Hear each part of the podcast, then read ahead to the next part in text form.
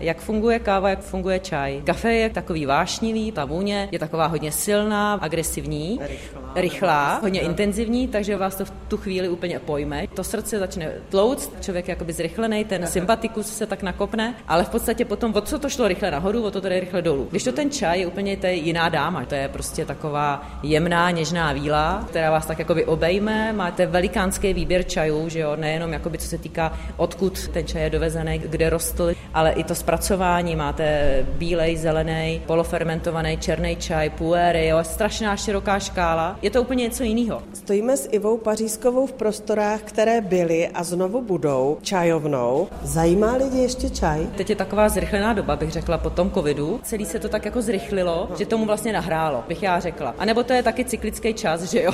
Dřív byly čajovny, upadaly kavárny, teď jsou kavárny, ale já věřím tomu, že zase lidi se k tomu vrátí. Ale u nás bude taky změna. Tu kávu začne začneme podávat taky. Protože tady ten dům z něj se stane takový kulturní palác, tak v podstatě asi nemůžeme být ortodoxní jenom čajaři, ale nabídneme obojí. Iva Pařízková se připravuje na velké změny. V místě, kde před téměř 30 lety zakládala knihkupectví a čajovnu společně se svou sestrou v roce 1996, je teď všechno jen ne klid napití čaje. Ten se má znovu rozhostit, až se čajovna, dočasně přestěhovaná na dvě různá místa v centru hlavy vrátí do původních prostor. Možná můžeme jít z toho stavebního ruchu pryč, ono se to k tomu povídání o čaji moc nehodí.